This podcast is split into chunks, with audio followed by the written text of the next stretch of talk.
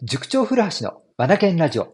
この番組は本を読むことを第一とする学び研究所の塾長古橋が日々の授業づくり、受験指導、教育相談の中で気づいたことを皆さんと一緒に学びに活かしていくラジオです。皆さん、ありがとうございます。今回が100回目の放送です。去年の11月の中頃から始めたこの番組。土日、祝日は配信をしない。それから、まあ特別だったんですが、年末年始ですね。ここも配信をしない。ということを決めてですね、平日を中心に配信をしていくということでやってまいりました。うん。100回続きました。ありがとうございました。うん。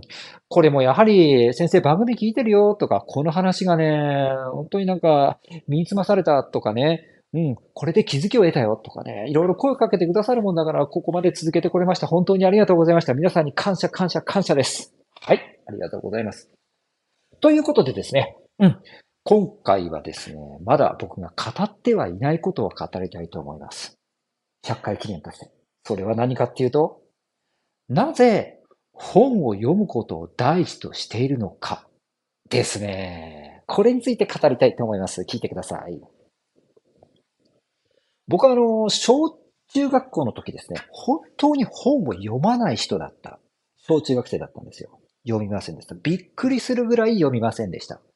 だから、国語の成績はめちゃめちゃ悪かったです。はい。国語だけ突出して悪かったです。今でもはっきり覚えています。うん。そしてですね、事件が起きます。それは高校へ進学してからの話です。英語が得意だったんです。得意なので点数もよく取れました。しかし高校へ行くと思うようにいかなくなります。なぜか単語が難しいからです。難しくなった単語、意味調べますよね。辞書を使います。辞書を開くとですね、そこに日本語の意味が書かれています。しかし、この意味がわからないんですよ。そこで今度は2冊目の辞書を手に取ります。それが国語辞典です。はい。英語の辞書に書かれてた言葉、その日本語をですね、今度国語辞典で調べるんですよね。高校生にもなってくると出てくる単語って難しいじゃないですか。そんなに普段使わないような単語なんていっぱい出てきたりするじゃないですか。日本語でも使わないような出てますもんね。で、これがわからないんですよ。意味がわからないんですよ。なので僕は一つの英単語を理解するのに2冊の辞書を使っていたんですよね。こうなると皆さん、周りと比べると差がつくのわかります？周りの子たちは普通に辞書1冊で英単語を理解していくんですよ。僕は2冊。つまりもう時間が違いますよね。僕はね、英語の勉強が進まなくなるんですよ。うん、根性だけは一丁前にあったので、なんとか気合と根性でですね、前半はやってたんですが、まあ、続かないですよね。はい。白旗が上がります。しかし、この時まだ僕は気づいていません。これが、本を読んでいないからだ、ということに。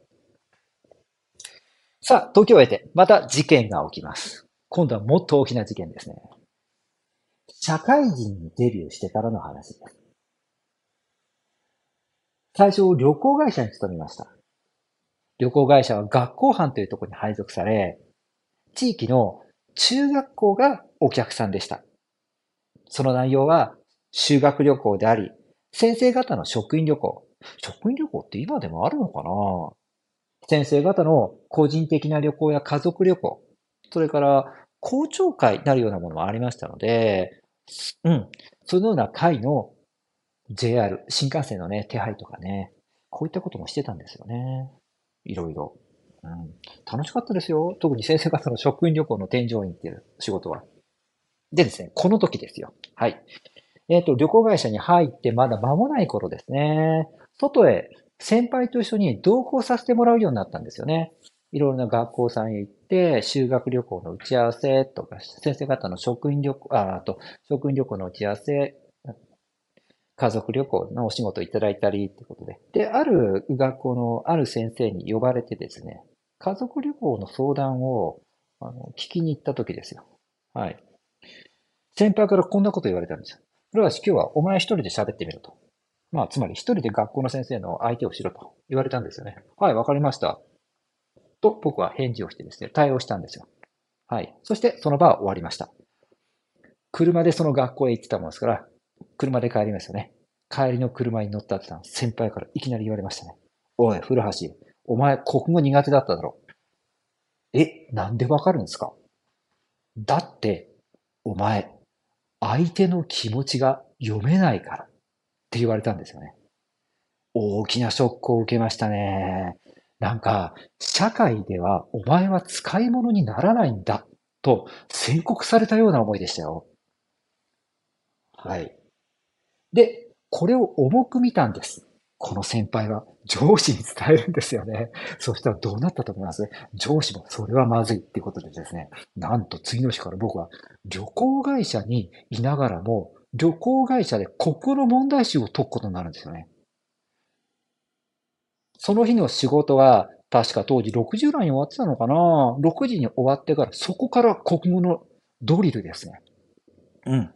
上司がどこからかってきたですね、国語の問題集が机の上に置いてて、これ2ヶ月間やらされるんですよね。6時から。うん。ね、おお前は社会で役に立たないんだって言われてるようなもんですよ、本当に。ものすごいショック受けましたね。はい。しかし、まだこの時、これが本を読んでいないからだということに僕は気づいていませんでした。学生の時に少しだけした塾のアルバイト、塾の仕事、これが楽しかったものです。塾業界へと戻ります。この塾で修行を積ませていただき、その後、僕はですね、家庭教師として独立をするんですよ。うん。で、この時にですね、人生迷い始めるんです。自分って何のために生きてるんだろうか？っていろいろですね、生きることに対してクエスチョンマークをね、突きつけるようになっていくんですよね。そこで、深夜の古本屋によく通うようになりました。そんなある日、本屋の自己啓発書のコーナーの前で足を止めると、ある一冊がですね、目に留まったんです。その本の名は、漢本船井論語。まあ、あれですよ。もうお亡くなりになられましたが、経営の神様と言われた船井幸雄さんが書かれた本ですね。うん。あなたの人生観を変える77の知恵という本ですね。これを手に取ったんですよね。すると、77のお話が載ってるんです。この一つ一つがですね、今の自分と全く逆のことが書かれていたんです。だから自分はうまくいかないんだと、この時に気づくんです。そしてその中の一つ。うまくいっている人、豊かに生きている人は本を読んでいるよという一節に出会うんですよね。そうか。やっとここでですね、本を読んでみようという気持ちになるんです。人生を変えたいがために。ここからですね、僕が本を読み始めるようになったのは。こっからですよ。この船井ロゴの中で紹介されていた方とか本、こういったものを片っ端から読んでいくんです。難しい本ばかりです。本を読んでこなかった僕にはとても読めるようなものではなかったです。しかし、なんとか最後まで読み切ろうと根性だけはありましたからね。これを続けていきました。不思議ですね。そんなことを繰り返していくと、だんだんだんだん読めるようになっていくんですよね。うん、そんな中、自分は塾をね、立ち上げようということを決意するんです。で、以前一緒に仕事をしていた同僚からですね、うん、私も手伝うよと言ってもらえてですね、じゃあ、ということでですね、塾を立ち上げる準備をするんですよね。で、どんなコンセプトの塾にしようかなということで考えていったときにですね、この時に、アメリカのヒップホップアーティストの言葉に出会うんですよ。僕はね、それに衝撃を受けたんです。アメリカの貧困街で暮らす子供たちっていうのは、教育の機会に恵まれていない。しかし、そんな中でも昨今、ヒップホップの流星により、一発千金、あ、一攫、一攫千金、これを当ててですね、ミリオネニアになってしまう人たちが出てきたりすると。こんな現状からですね、夢を持てと伝えるようなラッパーの人たちが出てくるんですよね。うん。そして、グラフィティって言うんですか？落書き。これでミリオネアになっていく人たちも出てくるんですよね。その人たちが夢を持て、夢を持てってメッセージを放つようになっていったようなんですよね。そんな中のある方がですね、本を読んでいないから幸せになれないんだよ。本を読んでみよう。そして、もっと勉強してみよう。そうすることで生きる世界が変わっていくんだよ。と、メッセージを放っているアーティストの言葉に出会うんですよね。僕はこれに衝撃を受けました。実際問題、貧困街では本すら読めていない。そのために麻薬だ、銃だ、ということで、こんな世界で人生を終えてしまう人たちがほとんどの中、本を手に取って読んで勉強するだけで人生は変えられるんだよと言っている人の言葉、これにひどく感銘を受けてですね、これだと思ったんです。まさに自分だと思ったんですよね。本を読むことで自分も人生が変わり始めていた。ちょうどその頃です。うん。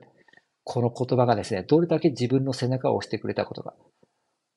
そこで、read more, learn more, change the group この言葉はですね、塾のサブタイトルにしようということで、看板に掲げることにしたんです。